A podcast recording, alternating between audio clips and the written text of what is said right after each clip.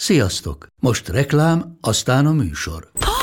Hú, de szép szőnyeg. Új. Igen, tegnap vettem a Diégóban. Ó, és ez a függöny, de szép. Diégó! És hamarosan lesz új laminált padló a hálóban. Rátszakott a bank. Csak regisztráltam Diégó digitális klubkártyát vásárlás előtt. Csináljunk neked is egyet? Csak egy perc és kész. Regisztrálj te is áruházainkban, vagy a diego.hu oldalon, és azonnal megkapod digitális klubkártyádat, melyel akár 30% kedvezménnyel vásárolhatsz padlóburkolati és lakástextil termékeket. Diego.hu Már meg is kaptam e-mailben. Ez reklám volt, jó volt.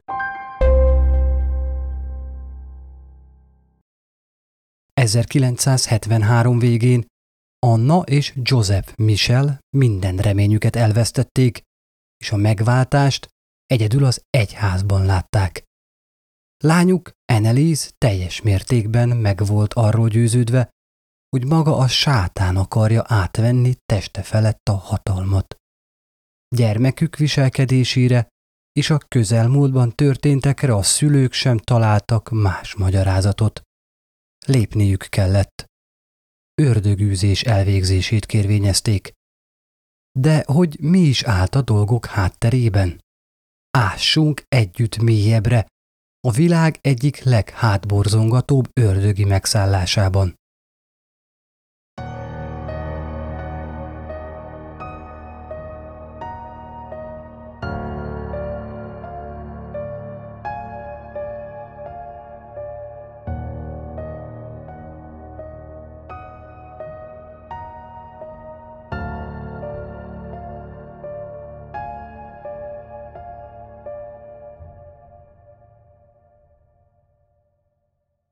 Sziasztok! Szatmári Péter vagyok, és ez itt a Bűntények Podcast mellékága, az Odahát Podcast. Ebben a műsorban olyan ügyek után eredünk, amik sokszor a paranormális válaszokat elutasítva nehezen megmagyarázhatóak. Vágjunk is bele! A régi kor embere még sok dolgot nem ismert, nem tapasztalt, ami a mai kor emberének már teljesen természetes és mindennapi.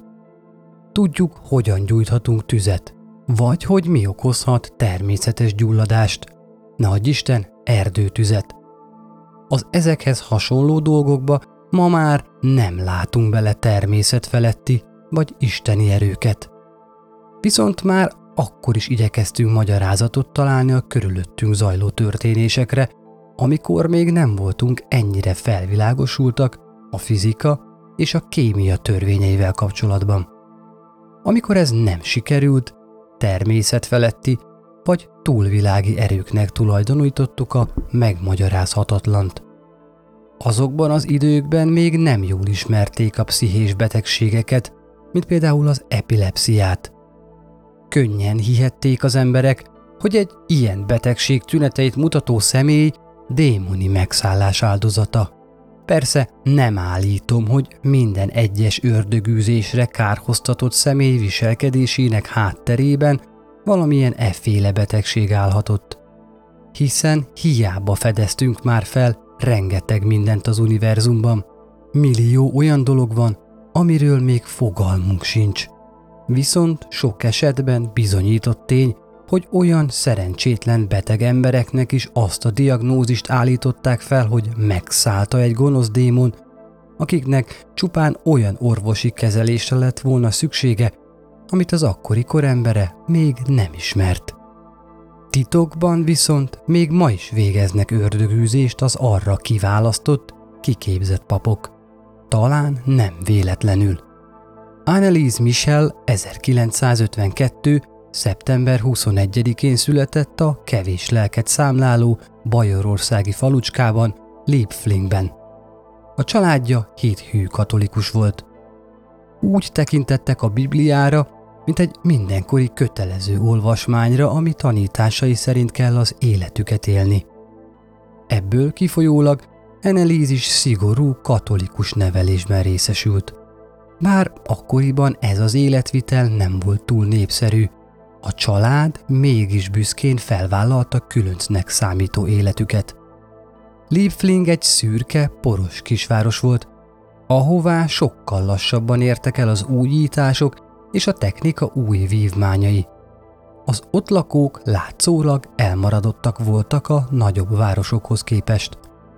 Személy szerint az ilyen települést én inkább a megtestesült nyugalom szigetéhez tudom kapcsolni, hiszen nincs jelen a város zaja, a zsúfoltság és a természet is közel van. Ám a Liebflingiek inkább úgy érezték, sosem történik ott semmi, és az életük monoton körforgásban zajlik. Enelis gyermekévei nyugalomban teltek. Nagyon magáinak érezte vallásos életüket, ezért nem okozott neki nehézséget a Biblia lapjainak forgatása. Gyakran elmélyedt a teológiai tanokban, illetve templomba is sűrűn járt családjával, szüleivel és lánytestvéreivel, név szerint Gertruddal, Barbarával és Rozevitával. A lányoknak volt még egy Márta nevű nővérük is, de ő sajnos egy operáció következtében fellépett komplikáció során életét vesztette. Eneliz nőtt, cseperedett és elérkeztek tinédzser évei. Mint tudjuk jól, milyen egy kamasz gondolkodása. Feszegeti a határait, ki akar törni a megszokott mókuskerékből, és ha tud, lázad. Nem történt ez másképp a lány esetében sem. Úgy érezte, kinőtte a kistvárost. Unalmasnak tartotta, és gyakorta csak egy sáros pocsolyához hasonlította. Kalandra vágyott, hogy próbálgassa szárnyait, és naphosszat azon terveiről beszélt családjának, hogy hamarosan elhagyja szülőfaluját, és szerencsét próbál valahol másutt. Hozzá kell tenni, soha nem érdekelték őt a nagyvilági élvezetek, mint például a pénz vagy a drog. Ő csupán a világot szerette volna látni. Nyilvánvalóan ebben nincs semmi természet feletti. Fiatal felnőttként teljesen normális, ha azt gondoljuk, miénk a világ, és ideje azt meghódítani.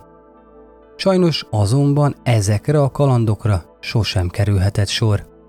1968-ban az akkor 16 éves Annelies Michel élete gyökeresen megváltozott.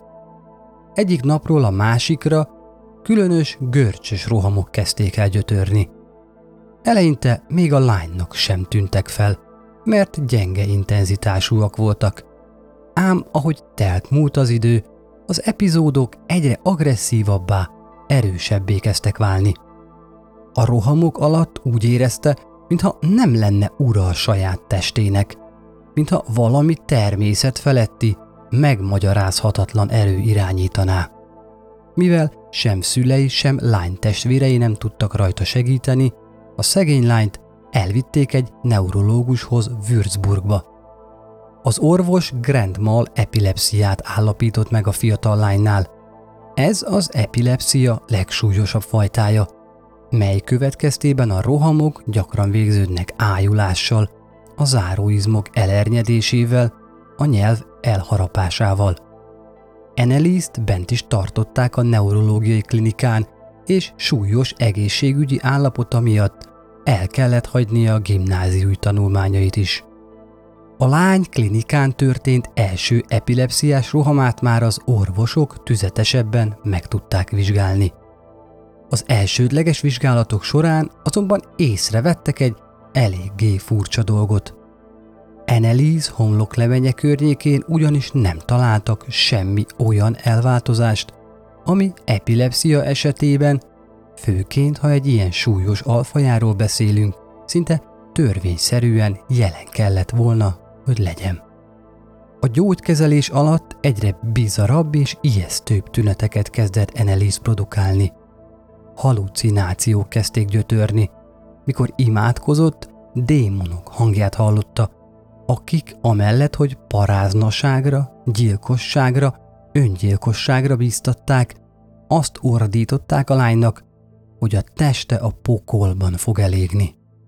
Elmondása szerint később már nem csak hallotta, de látta is ezeket a szörnyű démoni lényeket. Szentül meg volt győződve róla, hogy maga a sátán kerítette testét hatalmába, és át akarja venni felette az irányítást. Az orvosok, noha azelőtt még nem igazán találkoztak ilyen esettel, a különös új tüneteket a különböző gyógyszerek mellékhatásainak tudták be. Akkoriban ugyanis még gyerekcipőben jártak az idegtudományok, nem ismerték az epilepsia pontos működését, annak hasznos kezeléséről pedig ha lehet még ennél is kevesebbet tudtak. Nem igazán tehettek mást, mint különböző gyógyszerekkel kísérletezni a betegeken. 1970. júniusában kipróbáltak Enelízen egy új módszert. Antieplektikus, azaz rohamoldó szert adtak be neki. A kívánt hatás azonban elmaradt. A kezelés nem hozott eredményt, mondhatni inkább rontott az amúgy sem túl rózsás helyzeten. A lány továbbra is halucinált, ijesztő víziói pedig egyre csak erősödtek. A közvetlen környezetében élők egyre bizarabb dolgokat tapasztaltak. Annelies letépte magáról ruháit, szenet evett, és a saját ürülékét nyalta a padlóról. Ugyanakkor klinika béli szobatársa, ha épp nem volt rohama, Annelies egy közvetlen, optimista szemléletű, boldog személynek írta le. Ugyanebben a hónapban egy másik, szintén pszichiátrai hatású gyógyszerrel is kezelték, amivel ismételten csak kudarcot vallottak az orvosok. 1973-tól kezdődően a tünetek mellé betársult a depresszió is. Ez az állapot egyre csak mélyült és mélyült, ha lehet még lejjebb húzva az amúgy is süllyedő hajót. Egészen addig, míg a lány már komolyan az öngyilkosságot fontolgatta, hogy véget vessen szenvedéseinek. Novemberben vette kezdetét Annelies utolsó klinikai kezelése. Egy tregetol nevű szerrel, ami nem más, mint egy újabb antieplektikus gyógyszer. Ezt a terméket a lánya halála előtti hónapokig szedte rendszeresen, és persze teljesen feleslegesen és értelmetlenül. Szüleit, Annát és Giuseppet teljesen kikészítette lányuk betegsége. Mi sem lehet hátborzongatóbb egy szülő életében, mint amikor látja szeretett gyermeke szenvedését. Hiába álltak rendelkezésükre az akkori kor legképzettebb orvosai, nem tudtak segíteni rajta. Ebből kifolyólag teljesen érthető hát, hogy utolsó reményükként az egyházhoz fordultak, hiszen már éveket vesztegettek el az orvosok kezében, teljesen eredménytelenül. 1973-ban tehát papokkal kezdtek el tárgyalni lányuk ügyében. A megbízott és a szülők által jól ismert Ernst alt atya magától József Stangl Würzburgi püspöktől kért engedélyt ördögűzésre, hogy meg tudja menteni a lány lelkét, és mentesítse mindennapi kínjai alól. A püspök viszont ezt az engedélyt nemes egyszerűséggel megtagadta. Válaszlevelében azt tanácsolta Anneliesnek, hogy éljen még az eddiginél is vallásosabb életet, és imádkozzon gyakrabban. El sem tudom képzelni a szülők e válaszlevél hallatán, mit élhettek át, hiszen kiskoruktól kezdve, mint azt már korábban említettem, lányaikat szigorú, vallásos neveltetésben részesítették, rendszeresen jártak templomba, olvasták a Bibliát és imádkoztak is. És mindez mégsem segített Annelies gyöntrelmein. A fiatal lány állapota szinte napról napra romlott. Köz- és önveszélyessé vált, ordítozott családtagjaival, folyamatosan káromkodott, Néhányszor még a saját szüleire is rátámadt, és többször öncsonkítást kísérelt meg. A szülők azonban nem adták fel a reményt. Rettentő mértékű lelki erőről és szeretetről tettek tanúbizonyságot. Bár a püspök legelső ördögűzésre vonatkozó kérelmüket elutasította, azok tovább ostromolták. Folyamatosan tudósították lányuk romló állapotáról, míg végül József Stangl, mivel már ő sem látott más logikus magyarázatot a történésekre, nem tehetett mást, mint hogy beismerte, a lány az ördög befolyása alá került, és azonnali, sürgős beavatkozásra van szüksége, az egyház részéről.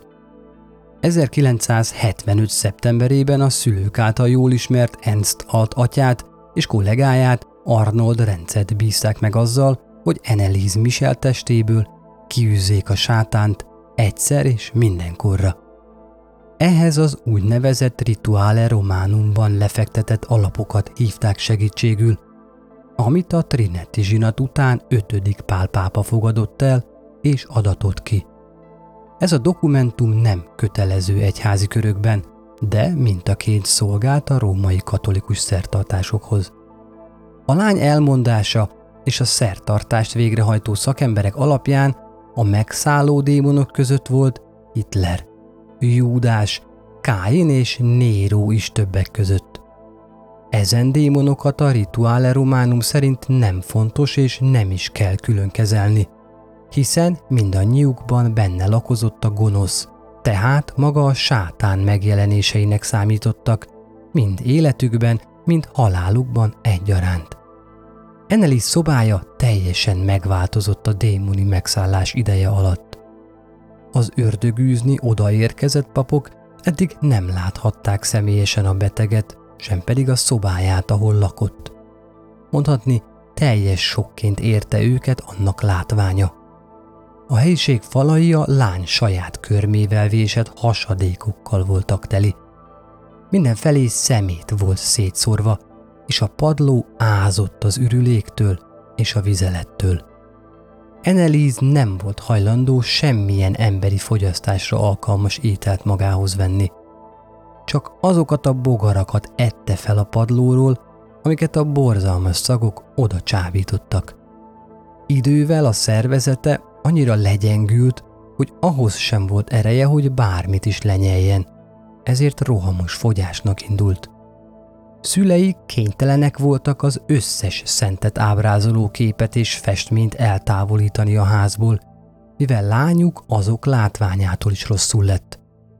A papok által odavitt szentelt vizet sem bírta, sőt, kifejezetten agresszívvá vált, amikor azt rálocsolták a rituálék során.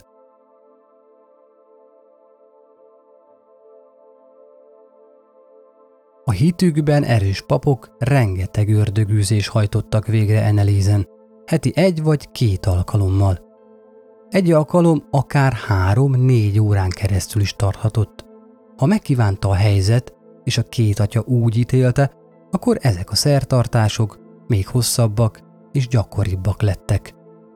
A rohamok eközben egyre csak erősödtek, többször olyan erővel jelentkeztek, hogy a szinte csont és bőrré fogyott lányt három-négy megtermett erős embernek kellett lefognia.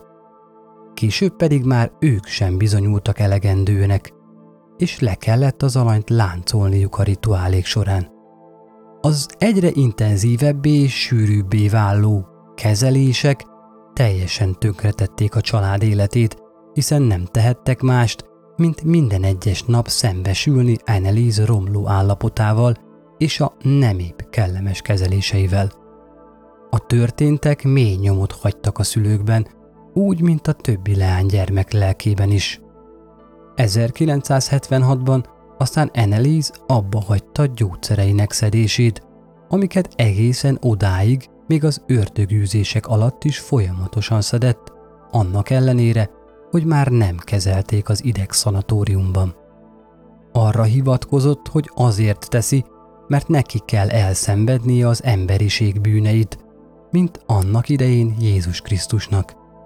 És ezt az egyik látomásában maga Szűz Mária mondta neki. Pontosabban szólva, megjelenésekor választás elé állította Eneliszt. Vagy vezekel az emberek bűnei miatt, vagy rengeteg lélek fog a pokolra szállni miatta. Kevés józan pillanataiban ezt a lány számtalanszor elmesélte édesanyjának, így indokolva, miért szeretné abba hagyni a gyógyszerek szedését. Ezen döntése mellett megingathatatlanul a végsőkig kitartott. Szűz Mária később újra megjelent a lány egyik látomásában. Azzal az üzenettel érkezett, hogy most már meg tudja őt szabadítani a démonoktól, a földi létet azonban el kell, hogy hagyja.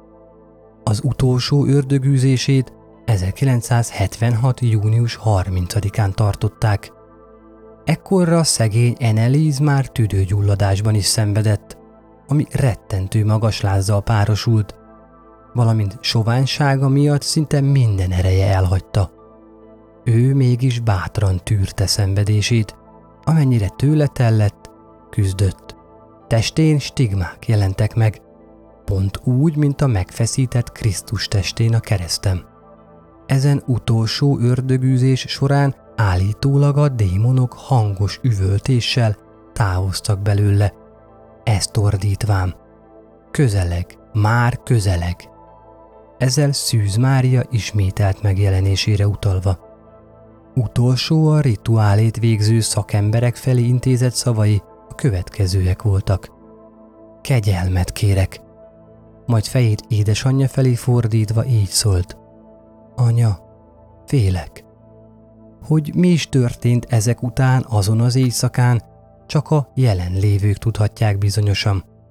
Minden esetre Enelízt az ördögűzés után visszavitték szobájába, ahol harmatos álomba merült, életében utoljára, pont úgy, mint ahogyan azt már korábban megjósolta.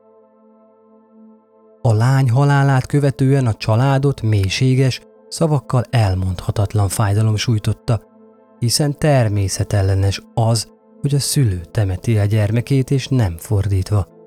Anna erőt vett magán, és másnap, azaz elsőjén bejelentette a hatóságoknak a történteket, akik azonnal nyomozást indítottak a fiatal lány halálával kapcsolatban. Gyanújuk rögtön a két szülőre és az atyákra terelődött. Kondatlanságból elkövetett emberölés vágyával bíróság elé is állították őket. A fő kérdés azonban még mindig tisztázatlan volt. Vajon mi okozhatta Eneléz Michel halálát? A nyomozók bizonyítékként kezelték azon feltételezésüket, hogy a halál oka nagy valószínűséggel az volt, hogy a lány hosszú ideig se nem evett, se nem ivott. Az esküdszék pedig nemes egyszerűséggel úgy vélekedett, hogyha a szülei lányukat mesterségesen táplálták volna, akkor az nem halt volna meg. Gondolom, könnyű lehet egy olyan lányt mesterségesen táplálni, akivel rohamai közben négy erős, megtermett férfi ember sem bír. A lány egyik testvére a bíróságon elárulta a jelenlévőknek, hogy nővére saját maga tagadta meg a kórházba vonulás lehetőségét, hiszen korábban már kezelték ott elég hosszú ideig, mégis az egyetlen, amit elértek, az az, hogy rontottak a helyzetén. A két atya igyekezett bebizonyítani a lány megszállottságát, hangfelvételeket és videókat mutattak be az eljárás során. Azonban a bírót ez nem hatotta meg különösebben. Az ítélet megszületett. A két pap és a szülők hat hónap felfüggesztett börtönbüntetést kaptak gondatlanság és orvosi segítség elmulasztásának büntettében. A bíróság a döntést azzal indokolta, hogy végül is nem a vallásos kezelés idézte elő Enelész betegségét, viszont súlyosbította azt. Amikor a német püspöki konferencia meghallotta az ítéletet, azonnal kiadott egy közleményt, miszerint Annelies Michel nem volt megszállott, és teljesen elhatárolódnak Ernst és Arnold tettétől. Köszönték szépen, mosták kezüket az ügy kapcsán. Noha, nyilvánvalóan az engedélyt az ördögűzésekre tőlük kapta a két atya. 1978-ban a szülők kérésére exhumálták lányuk holtestét. Igazság érzetük nem hagyta őket nyugodni. Be akarták bizonyítani a nagy közönségnek, hogy Annelies valóban megszállott volt. Pal reménykedtek, hogyha a holtest egészben éppen maradt, az elég bizonyítékú szolgál majd a természet feletti erők jelenlétére. Azonban a kiemelt testen jól láthatóak voltak a természetes bomlás nyomai. Egyes források szerint a szülők azért exhumáltatták a maradványokat, hogy leróhassák végtiszteletüket lányuk irányába, hiszen halálakor gyorsan földelték csak el egy olcsó koporsóban. Hogy miért? Azt nem tudni. A kiásott maradványok megtekintéséhez az ördögűzést végzett papok nem éreztek elég bátorságot. Később Arnold Renz atya azt nyilatkozta, hogy egyenesen megtiltották nekik, hogy megnézzék a lányt. Szóval lehetőségük se lett volna elmenni a halottas házba. Végül az exhumálás után a sokat szenvedett Enelis holtestét egy szép, tölgyfakoporsóban helyezték végső nyugalomra. Annelise Michel esete komplex és egyedi. Démoni arcokat látott, ordítozásokat hallott, melyek konkrét cselekvésekre kényszerítették. Gyakran képes volt idézni a megszálló démonok mondatait, és közben egyáltalán nem tűnt úgy, mintha megbomlott volna a kapcsolata a külvilággal. A lány teljes mértékben tisztában volt azzal, hogy beteg és segítségre szorul. Már ez magában egy érva tisztán epilepsia ellen, hiszen a súlyos epilepsziában szenvedők halucinációik és tévképzeteik során gyakran elveszítik kapcsolatukat az anyagi világgal. A komoly idegrendszeri problémával küzdők vagy nem túl szakszerűen kifejezve az elmebetegségben szenvedők nem mindig tudnak arról, hogy betegek. Hogyha tudnak is, sokszor letagadják azt. Annelise esetének egyik érdekessége, hogy agresszív viselkedést, gyűlöletet váltott ki belőle a szent képek és tárgyak látványa. Nem bírta közelükbe menni. Továbbá hiába volt szemernyi ereje sem a sok fogyástól, erejük tejében lévő férfiaknak kellett lefogni és leláncolni, nehogy kárt tegyen az őt körülvevő ördögűzőkben. Az egyház szerint a lány nem volt megszállott, mégis mivel magyarázhatóak ezek a jelenségek? Honnan gyűjthetett ennyi erőt, hogy ilyen rossz fizikai állapotában is így ellenszegüljön? Valószínűleg mozogni is alig bírt, hiszen a teste a meglévő izmait is kénytelen volt felélni elegendő, minőségi táplálék hiányában. A fiatal lányjal mégsem bírt el egy rakás felnőtt sem. A lány barátja Péter évekig nem tudta feldolgozni a történteket, teljesen érthető okból kifolyólag. Enelíz egy értelmes, okos fiatal lány volt. Voltak tiszta időszakai is ebben az őrületben, amikor hetekig nem gyötörték őt sem látomások, sem rohamok. Erre a jelenségre a mai napig nehéz jó magyarázattal szolgálni, hiszen ez szinte elképzelhetetlen egy ilyen súlyos és előre haladott kornál. Az ördögűzők által bemutatott audio felvételeken tisztán kivehető, ahogyan a lány elborult állapotában két különböző hangot ordít egy azon időben. A félelmetes földön túli ordítozások rengeteg hangszínváltozást produkálnak pillanatokon belül. Legtöbbször a saját anyanyelvén beszél, németül, kihallani azonban a felvételekből néhány latin szót is. Eleni szemei volt, hogy feketévé váltak. Olyankor a papok elmondása szerint olyan volt, mintha személyesen a sátánnal néztek volna farkas szemet. Nem szabad amellett a tény mellett sem elmennünk, hogy Enelis pontosan tudta, mikor fog meghalni. Szűz Mária egyik megjelenésekor szinte percre pontosan elmondta neki. Sőt, ezt a lány halála reggelén le is írta naplójába. Ha valóban csak fizikai jellegű betegsége lett volna, a gyógyszereknek, amiket felírtak neki, legalább enyhíteniük kellett volna az állapotát, hiszen valószínűleg nem ő volt az első beteg, akinek ezeket a szereket felírták. Nehéz a történtekre magyarázatot találni, és nehéz az ördögi megszállottságot elvetni. De mit is értünk pontosan ördögűzés címszó alatt? Az ördögűzés egy vallási szertartás, amely során egy személyből, tárgyból vagy helyről űzik el az arra hivatott szakemberek a gonosz szellemeket, démonokat vagy magát a sátánt. Régen szinte minden kultúrában létezett ilyen rituálé. A római katolikus egyház azonban még a mai napig is hisz ebben a jelenségben. Papjai manapság is hajtanak végre valódi ördögűzéseket, szigorúan betartott rituálék mentén, melyekhez többek között szentelt vizet, imákat, szent erekéket és kereszteket használnak. Amerikában Jelenleg több mint tíz hivatalos ördögűzőt tartanak számon. Hallgassunk meg egy részletet az Eneliz ördögűzése során készült hangfelvételből. Ezt most tényleg csak erős idegzetűeknek ajánlom. Hallgatás közben ne felejtsétek el, hogy egy fiatal lányt hallotok. A hideg rázás garantált.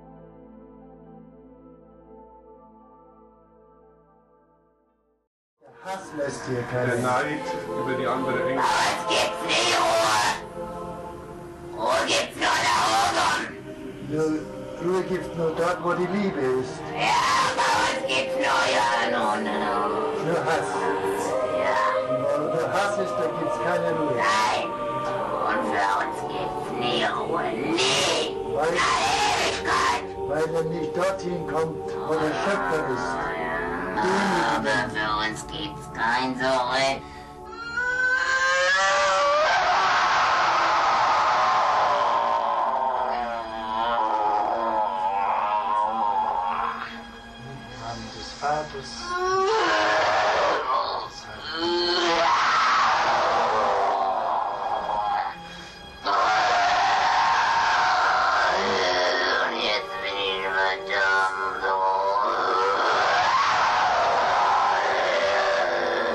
Magnificat. Anima Amen. mea Domino.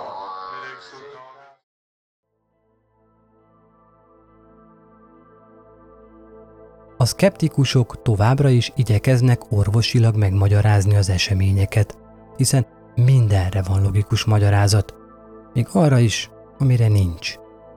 A neurológiai központban felállított korkép szerint Annelies igazán súlyos Grand Mal epilepsziája mellett a különböző gyógyszeres kezelések következtében tudathasadás és halucináció is fellépett amihez teljesen érthető módon depresszió is társult.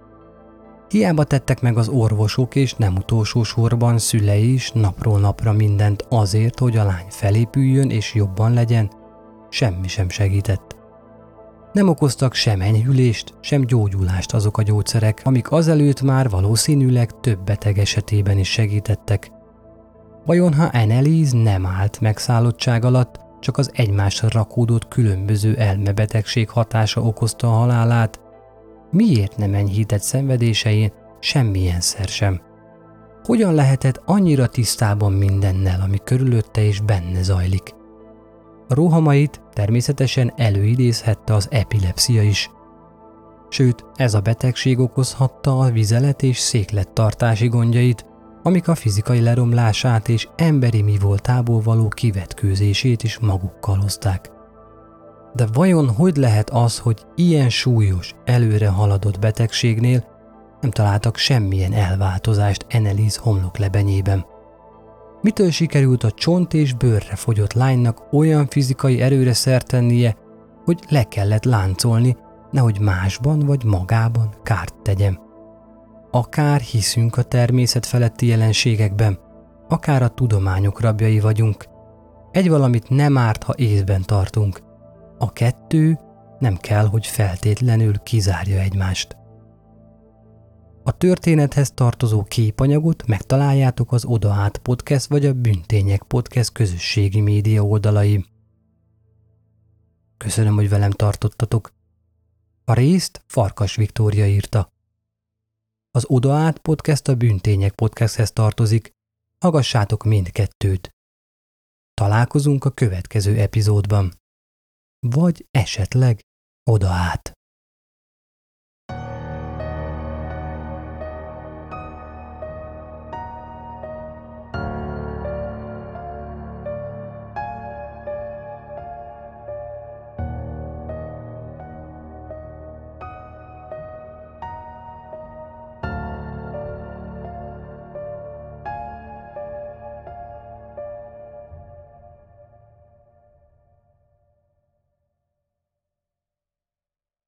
Ez a műsor a Béton közösség tagja.